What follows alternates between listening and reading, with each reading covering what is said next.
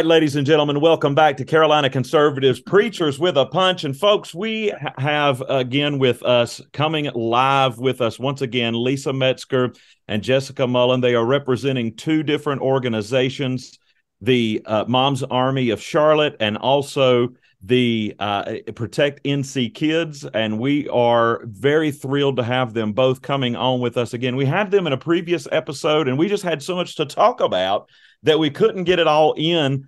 And so we wanted to bring them back again and address some really key uh, issues. Folks, you do not want to miss this. You need to hang on to your seats because there's nothing off limits when it comes to Preachers with a Punch. I'm Doctor Nathan Street. And I'm Pastor Alan Mashburn. Uh, the, the, the need has never been so great of where we are today. Um, everything, every time we get up every morning, we just turn the news on, if you do that. Uh, which we recommend you don't, but uh, it just seemingly gets worse and worse. We have inappropriate books in, in uh, uh, taxpayer-funded libraries that, uh, not just in libraries, but public educational libraries, school libraries, that uh, are just totally uh, inappropriate for ages, uh, smut, we could call it, pornography, inappropriate books, whatever you want to label it. And um, we have some organizations across the land represented here today and others who are fighting back, and we want to do everything we can to amplify their voice and join with them because we feel the same way. We're sick and tired of uh, our country going to hell in a handbasket. We're sick and tired of the attacks on our children. We're sick and tired of our the attacks on the nuclear family. We're sick and tired of uh, attacks on our American value system. I mean, we could go on and on, but it is a joy to have you back here and and uh, to to just lengthen the dialogue that we started uh, because uh, we need you. And uh, we hope that you feel the same way about us because we have a common goal here in mind that we have to stand for truth, raise that level of righteousness in our land, and do what's necessary for our next generation, our children. Yeah. Like Lisa and Jessica, so we want to just kind of start off, if you don't mind, kind of tell us about your your home background first, because you both are moms, right? Yes, we are. Um, I'm a large family mom. I have fourteen kids. Some of mine are grown, and I also have a married daughter with um, three grandchildren so of mine. So yeah, I'm a busy mom, but I find time to be a voice still in the culture because that's important. We can't back down just because we're moms, just because we have other responsibilities. Part of that responsibility is to make sure the next generation is prepared to take on what we're being faced with. So we need to be training up the next generation and also being a voice on their behalf. Amen. Jessica, you're a mom as well, right? I am. I'm a mom to two kiddos. My oldest is uh, seventeen. He just graduated. Uh, we homeschooled him all the way through. And then my youngest is twelve. She's homeschooled as well. Um, and just like Lisa said, uh, we are so busy, as you can imagine. Uh, being a mom in general is busy. And then when you choose to do homeschooling, it's even busier. Um, and Lisa and I both do frontline ministry. But I would say it's a huge blessing. And I think um, when you have kids and you realize just what's at stake um, culturally, like what we've been speaking about on your show, um, there really isn't a question in my mind of where I should be spending um, my time. Uh, when when time is allowed, we're on those front lines um, and we're speaking out and just getting the message out, because this is really a pivotal time in history for our children in this country. That's the truth. And th- just want to put this out here too, that um, you, you, both of you, people like both of you, just this week, by the way, what has been labeled by the Southern Poverty Law Center as domestic terrorists, a danger to our society. People like you, moms like you, who are willing to fight for your children. What do you say to being labeled a domestic terrorist by an organization like Southern Poverty Law Center? Well, we are a danger. We're a danger to their agenda, and their agenda yes. is satanic. We should be a danger to them. We need to stand up and be a danger to them. So yes, I'm I'm glad that their agenda is recognizing us as such. We should wear that label with pride and um, go for it. go, go with that flow, you know, stand against it. That should encourage us that when the world comes against us, all the more so we should be standing. Yes, I love that. We are domestic terrorists when it comes to your satanic agenda, you leftist out there. We are after it. We are going to take it down bit by bit. You better believe it, pal. Jessica, you know, some of these some of these uh, these issues really rose up when parents started going to school boards and really giving school boards a fit. Now, I know homeschooling is is and we just came back from a homeschool conference in North Carolina, by the way, and was out there giving presentations and talking to lots of great homeschool parents, wonderful kids too, so well-spoken, so well-developed, they could actually have an eye-to-eye conversation with you as an adult. Blew my mind. I was like, yes, some, some kids who actually have some brains about them. Thank they actually you. had personalities. Yes, imagine that it wasn't this, this sort of thing. So, you know, part of the reason why school boards started getting bombarded was these devilish, satanic, sexual, porn- pornographic books that were being foisted on our children in the in our public schools and also in our public libraries that you and I paid for. What are some of the things that you have heard from the parents that you work with, and some mm-hmm. of the things maybe you've seen? And uh, how would you say to other parents to go about combating books like that and, and getting them out of the hands of our children and accessible by our children?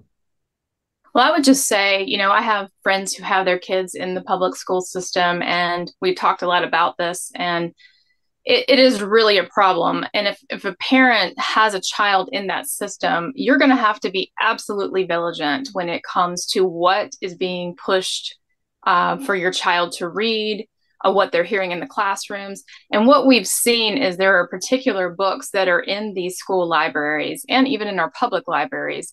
Um, and there is a database that can actually be used. Um, and what you can do is you can put your child's school into the database, if there's like a pull down menu, and then the book that you're concerned about, or maybe uh, your child has been sent home with a book reading list. You want to make sure that these books are A-okay. You can, you can get a synopsis of what those books are, find out if they're in your particular child's library. This is what parents are starting to do. They're showing up at these school board meetings, and you've seen the viral videos time and time again of parents and even children reading mm-hmm. excerpts from these books. And I, the one I saw the other day, the school board actually shut down the microphone of the parent, saying it, it was inappropriate for the child to be reading it. But if it's inappropriate for the child to be reading it, why is it in the school to begin with? So one hundred percent. these are, kind of, yeah, these are the kind of things that parents are doing. They're having rallies outside of these schools, um, all, you know, different things that are happening. So I'm hearing that parents are waking up and realizing, you know what, we're not going to hand our kids over to the government so easily so they can be indoctrinated. We Just go, do not co-parent with the government. Yes. No, we don't. We're never going to start either. Oh. Uh, Jessica, what website do you use to look up those books? Is it? Uh... I'd have to get it for you. I'm sorry. Off the top of my head, I don't have it. I had a okay. friend um, with Moms for Liberty send it to me the other day. The ones um, we use is uh, Go Follett dot com yep. okay. and uh, Paved Education uh, Project. But the, yes. the, I'm sure there are good ones out there. But if you had it on... had it before you. Uh, if you could get that back to us, if it's sure something will. that w- that is new that we haven't checked out or know about, we want to get it out there to them. Okay, yeah. sure will. It's critical, Jessica and uh, and Lisa. Let's start with you, Lisa. The, what do what about these folks who don't have children in public school? Maybe they don't have children at all. Mm-hmm. Does this even? And the, they're kind of like, yo, you know, I don't. I'm, I'm kind of hands off. I'm not gonna. You know, I don't want to get involved in all of this. What does this really matter to me? My children are in another state, or I don't have any children. They're all grown, no grandchildren or whatever, empty nester here. What What do you say to people like that who just don't want to get involved?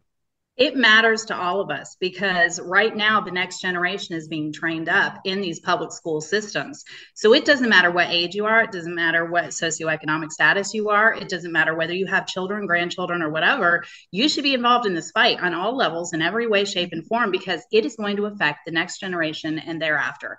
So it is vital that homeschoolers realize that be, just because our kids aren't involved in the public school system doesn't mean that we don't have a part to play. We do have a part to play, and it's overwhelming, but we can still play a part. And if we each actually took a step in that direction, we would make a difference that would be unable to be ignored. So yeah, I think it's very important for everyone, regardless of whether or not we have children in this system, to be standing up against what's being put in that system and in our public libraries. But, but, but Lisa, Jessica, you know, I, I'm not real sure, you know, I'm, I might be called a bigot. I might be called a homophobe. I might be called a transphobe. I might be called a domestic terrorist. God forbid. I might be called mean. Hmm. Own it. Own it. Yeah. I would just say, you know, hearing you say that, excuse me, hearing you say that, you know, I think a lot of people who watch Lisa and I do this frontline work think that we're so bold and we're this, and, and maybe they're not. Um, a lot of it is steeped in the fact that, I hate to say this, but they're afraid of sacrificing something. They're afraid of losing something. And, you know, I'm just going to be real. Lisa and I have sacrificed oh, yeah. a lot. And there's a lot when you're on the front line. And, you know, she can tell you, too, it's not easy. Um, we are not backing down. Uh, this is a hill we're willing to die on. We know that we were created and fashioned for this generation, just like everybody else that's here. And in the church, you've heard this analogy so many times, I'm sure. We are not a cruise ship, but a battleship. And mm. when people start realizing that you're going to be persecuted for your faith, and for so many years in America, we haven't felt that. You know, mm-hmm. I've done mission work all over the world. And, you know, even working in the underground church in China, it's persecution. We've never felt that. We're starting to feel that. The heat is rising right now. And so the things that we're asking your audience to get involved with, you know, maybe their job is on the line. Maybe their friendships are on the line. Even family members may say, you know what, I don't really want to be part of your life because you're speaking out against this. Listen, we've got to be willing to lay it on the line. Mm. Christ laid it on the line for us. There is no time to waste at this point because children are at stake. And if the enemy snatches mm. our children, what else is left? I mean, I mean, really, the most innocent and vulnerable among us. Mm, I just, uh, man, I, that is powerful. And you're exactly right. We must.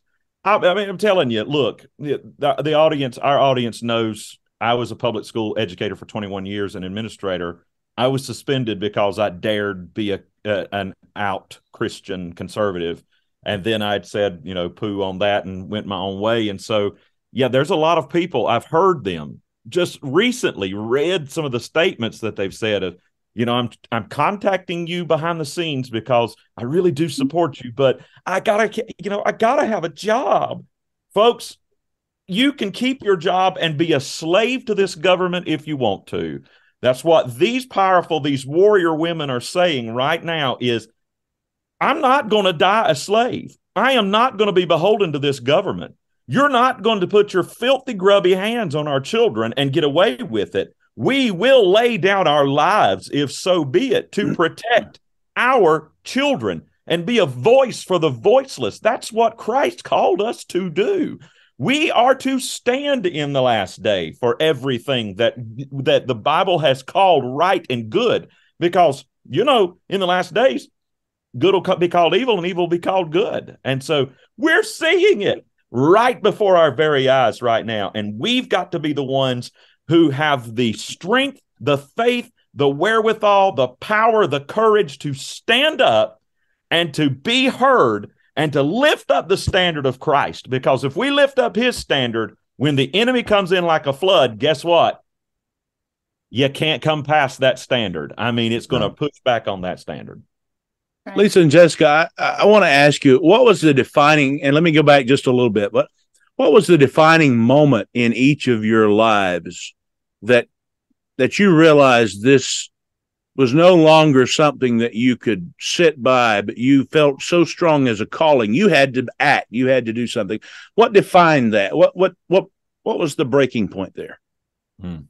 Well, for me, I was, I'm very grateful. I was homeschooled as a child. My parents actually involved us in frontline ministry particularly at abortion centers, reaching out to those moms at those very last moments, offering them hope and help in the name of Jesus. And so I started very young, and um, that was ingrained in me. And I'm very grateful for that, which is why I have also passed that on to my own children, involving them in that same type of ministry. So for me being involved in that, it was just kind of a natural progression that when I see evil, take a stand, I'm supposed to stand against it and just be mm. strong. So Um, I think that's powerful. And I think that's another reason, you know, to realize we need to be raising up that next generation for Christ, and to, to not shrink back from the battle. As Revelation says, we need to be standing up, not afraid of, of what comes against us. So yeah, that was, it was kind of just always there, but each time something comes up, it just, what's built inside of me, what's ingrained inside of me just rises up against that. So yeah. Excellent. Uh, Jessica? Um, well, I didn't have the exact same upbringing as Lisa, very different situation, but I would say there was always a fire in me. I, I didn't know exactly what it was. Um, I came to know Christ in college, and um, really started to question abortion and different things that, you know, I thought I really knew about. And then um, we decided to adopt a baby girl.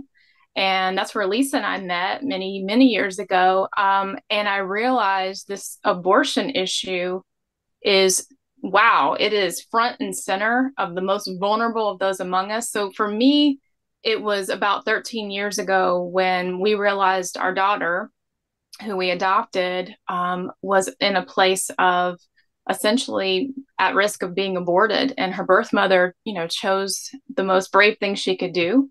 Uh, which was life. She chose life, and then she placed her into our family through adoption. So for me, that was what began it all. Now, I always had all the characteristics um, and disposition that God had fashioned me with. I just didn't have um, people in my life yet showing me how to um, help uncover that and use it for the kingdom. So I'm very thankful for those that have mentored me through the years. Um, and Lisa and I hope to embolden others to be able to do the same. That's one of the joys that we have, is constantly we have people reaching out to us, and we're just like, you know what, we're we're just like you. So um, very, very thankful for this path that the Lord has put me upon. And you're in an area, uh, and both of you are around Charlotte, correct? Correct. Yes. So you're in an area that is not necessarily kind to uh, your your stand or your belief system. So, uh, yeah, we, we we applaud you for your stand, and thank you for being bold.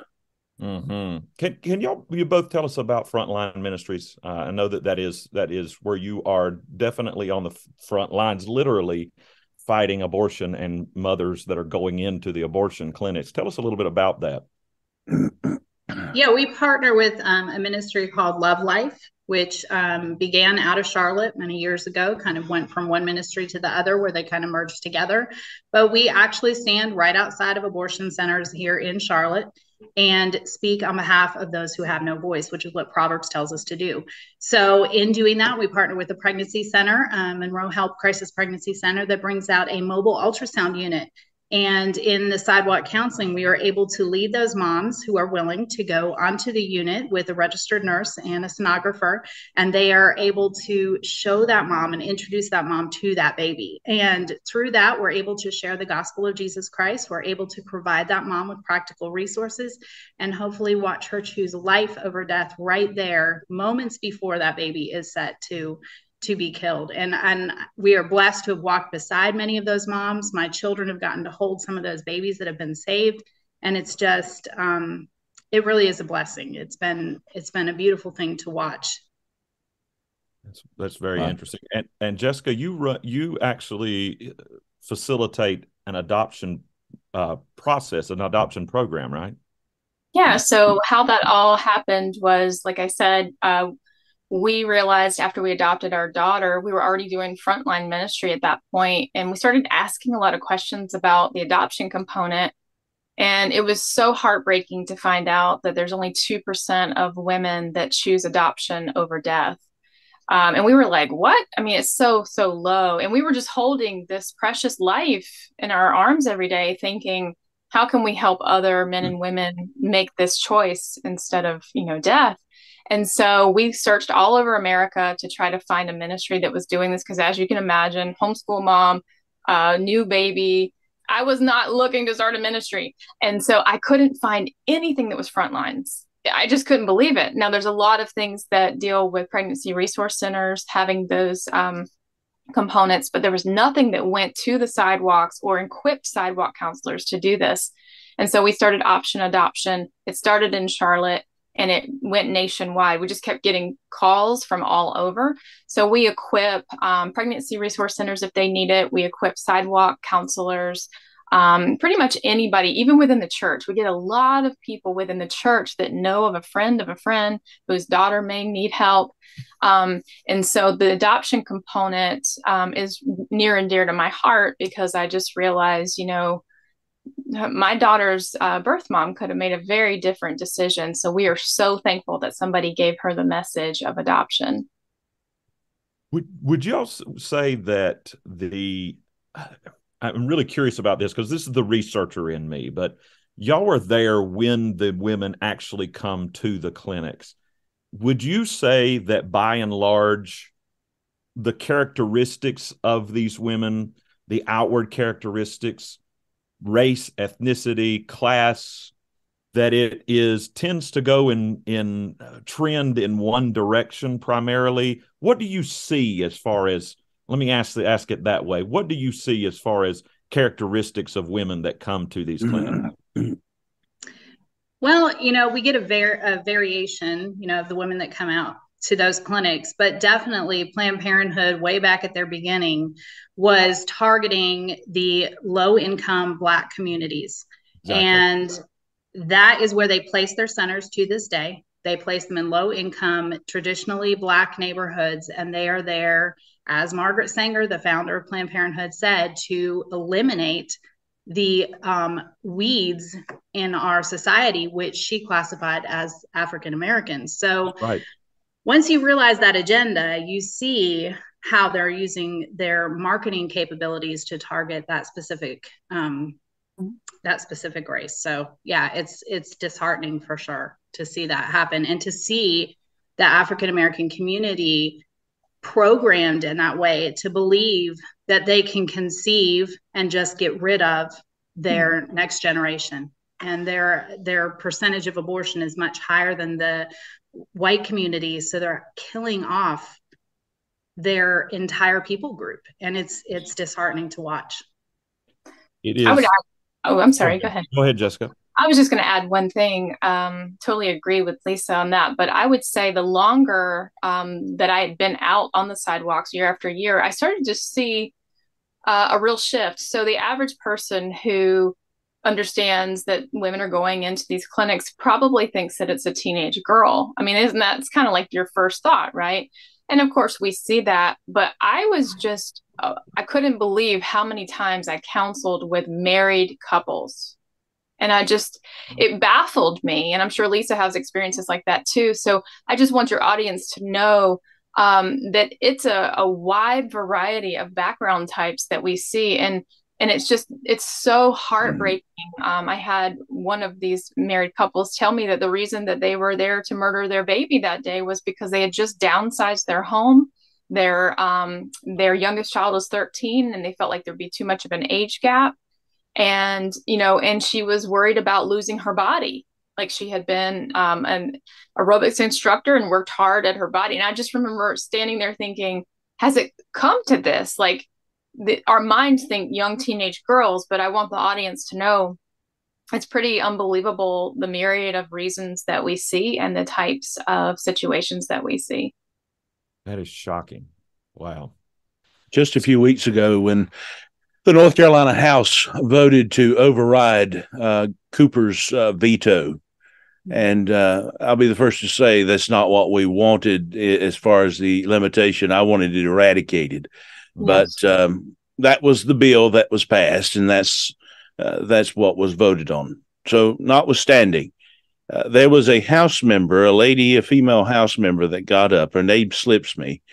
Um, but she got up and, and explained how she had had an abortion. She had the same type story that her and her husband, at different stages in life, they had finally gotten the careers that they were wanting. They already had two children. They had talked with their two children, and they made the decision as a family. And I quote her saying by this, and I quote, by prayer. Mm. So she she alluded that her Christian faith uh, gave her the okay, as it were. Uh, it, it was in compliance with her Christian faith. So uh, that's uh, that's the mentality. Uh, what you just said. Ha- have we come to this? Yeah, sadly we have.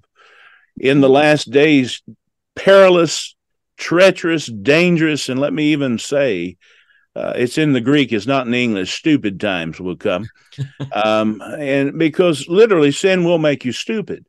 Uh, it makes you to a point that you cannot reason. There's no logic. Uh, you you look at something as, as precious as a child, and I didn't mean to reference as something, but uh, speaking as a former fetus myself, um, uh, when you when you think of someone as precious as a child, uh, being an imposition, uh, mm-hmm. there's something wrong with the heart. There's a spiritual famine there. So uh, we haven't even covered that aspect of it, but we are in, in a spiritual famine in this land. Mm. Thank God there are people like you who will take a stand and, and they're, you're present and, and you're doing things not just to call the wrongdoers out of what they're doing as being wrong, but you're offering a solution to a problem. Yes. And so you're doers and you're thinkers, but you're actually putting that faith without works is dead. You're putting your work with your faith, and, and you're doing an amazing job. I do want to ask you, uh, Jessica, and uh, Nathan can pipe in on this because he is he is very uh, knowledgeable of this question. What can we as a state, uh, and and we're all in North Carolina, and Nathan, Nathan this is his home, but he's he's down there, uh, he's in in re- rebellion land. But uh, uh, what can we as a state do better to make adoption a better option? Good adoption question. A better process. Because I th- I don't have the experience here, but I think I can say from what, what I know, it is not an easy process as it could be. Well, the first thing I would say is the average couple gets fear-based knowledge from others about adoption. I, I have people call me all the time, and I really try to put their fears to rest, because I'll put it to you like this. When we started the adoption process, there was some fear associated with it. Um, but real quickly, I learned to slay that fear, because here's why. Just like I'm doing frontline ministry work that we've been talking about today, I feel just as strongly when God calls a family to adopt, we should not let money or anything else get in the way, because we're talking about a soul. We're talking about a life.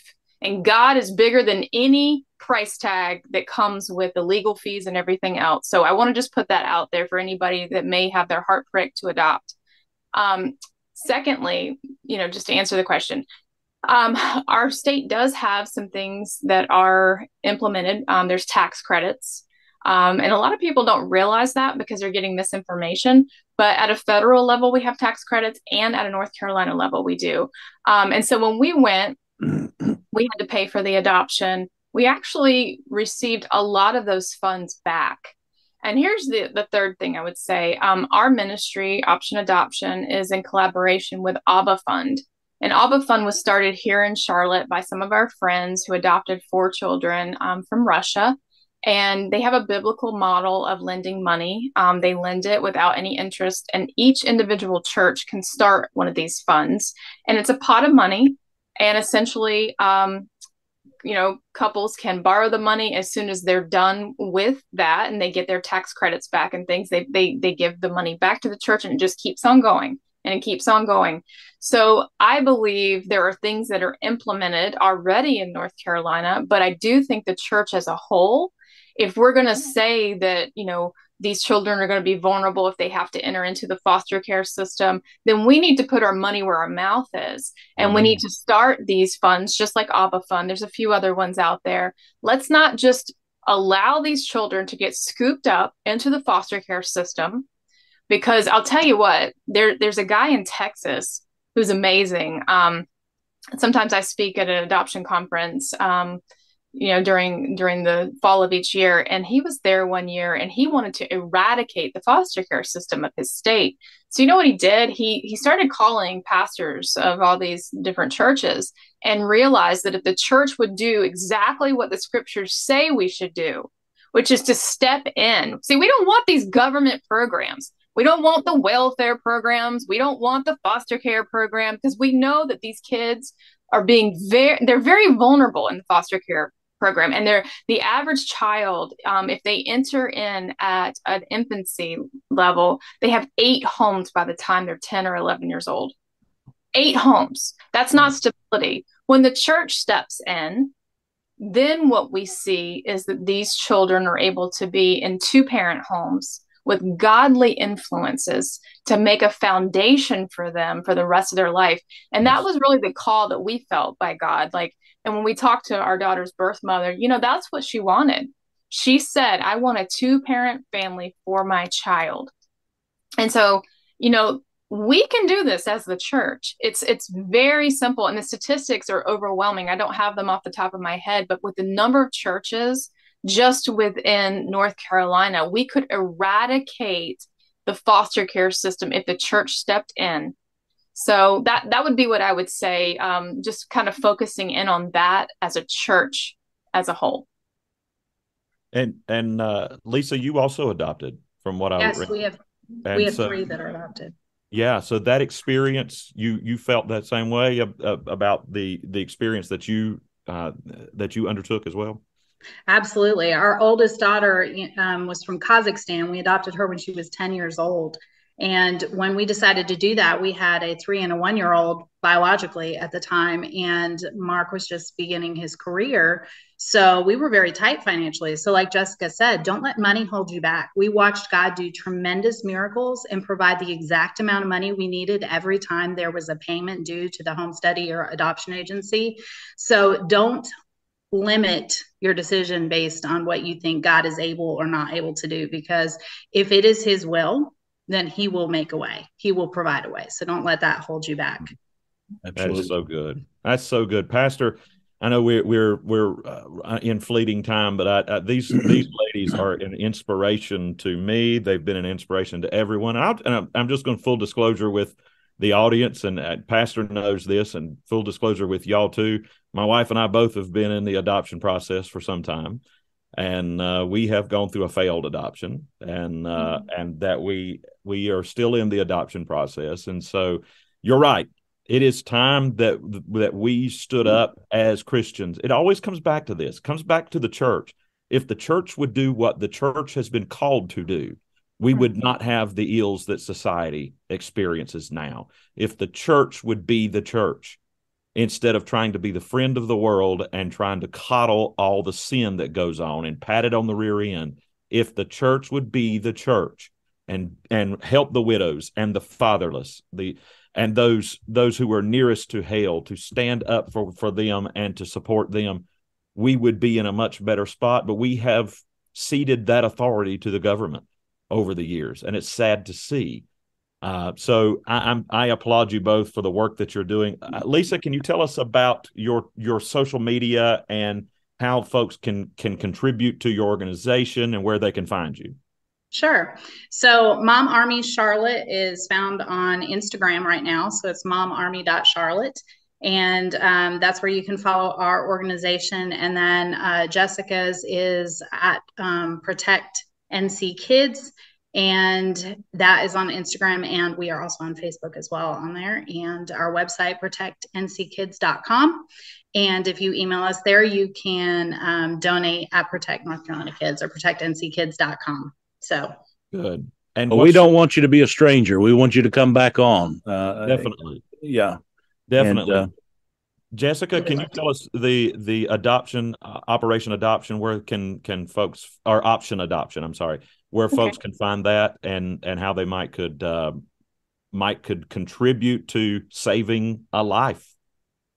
Yes, so uh, we have a website, option dash adoption dot com. And all, if they want to contribute, there's a button um, at the bottom of that page. And um, a lot of times, you know, that helps families just like yourself that are going through the process. Maybe they just need money to get their home study started. Um, but we want to help them along that process. Um, and we also want to help uh, from the frontline perspective of training sidewalk counselors um, and getting information in their hands to be able to hand out to those that are abortion determined. So it comes down to this, folks. Where where are you? You're going to sit behind your computer screen and be keyboard warriors? Or are you going are you going to complain about everything that's going on? You're just going to go to a sounding board and just in the echo chamber and keep yelling all day long, yell at the sky all day long. Is that what you're going to do? Are you going to get on your knees and are you going to pray, first of all? But then are you going to put action to those prayers and put your money where your mouth is and go out there and support organizations like these organizations? There's plenty here for you to do. Either get your, your shoes on and go out there and stand in the in the lines and fight abortion with these women and give them options, or open up your pocketbooks and your checking accounts and let's start changing lives immediately. Let's put some practice to our prayers. We can't keep just, you know, God is God. You know, it's the story of of how the man on the top of a, of a roof one time, and the, his house was flooded, and he said, "Lord, send me. Send me something. Send, come and save me. Come and save me." Well, he sent a boat. And the guy said, "No, I'm going to wait for the Lord to save me." Well, then a helicopter came by, and the guy said, "No, I'm going to wait for the Lord to save me." And the water kept getting him, kept getting up, and totally killed him. It, it drowned him. And then when he went in front of God and, and said, "God, why didn't you save me? I, I relied on you to save me." God said, "I sent you a boat and a helicopter, dummy, and you didn't take either one." So it's, it comes down to this, y'all. That if we're going to keep sitting, keep praying, keep praying, keep praying, God's saying, "Yes, I'm going to help you." You're the one's got to go out and take the step to do it.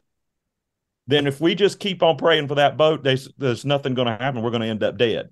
We've got to go and we've got to support people like, like Lisa and like Jessica here and help them with their organizations, and let's make a difference. Pastor, I just I just apply, applaud these women. I'm so glad to have met them. I do too. It's an honor to have you on. Um, people ask us, specifically, people close to me ask me, "Why in the world would you want to do what you're doing?"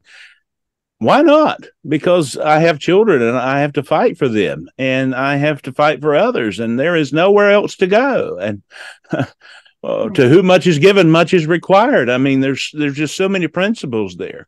So we applaud you. Thank you for doing it. And and um we know that there has to be a strong supportive system behind you uh, in your family. So uh, we applaud that as well, because without a good, strong support system from your husbands, your children, yes. um, it, it, it just would not uh, work. Uh, it, and, and I know you may be on the front line, but I'm sure you work in sync and con- and uh, work together. And that's just, that's amazing. Thank you for doing the Lord's work. Thank you for standing. Thank you for being Uh, who you are. We need more of you, more of you every day. Every day. Folks, thanks for joining us here on Carolina Conservatives Preachers with a Punch. I think the topic of the day is fight. Continue to fight. Support these people. Let's get out there and let's make it happen right now. The Lord is calling us right now to do his work. Are you going to answer the call, or are you going to sit on your rear end and do nothing? It's your choice. But I want to stand before the Lord and him say, "Well done, thou good and faithful servant." That's what I'm looking for. I hope you are too. God bless you. Join us again very soon for Carolina Conservative Preachers with a Punch. God bless you.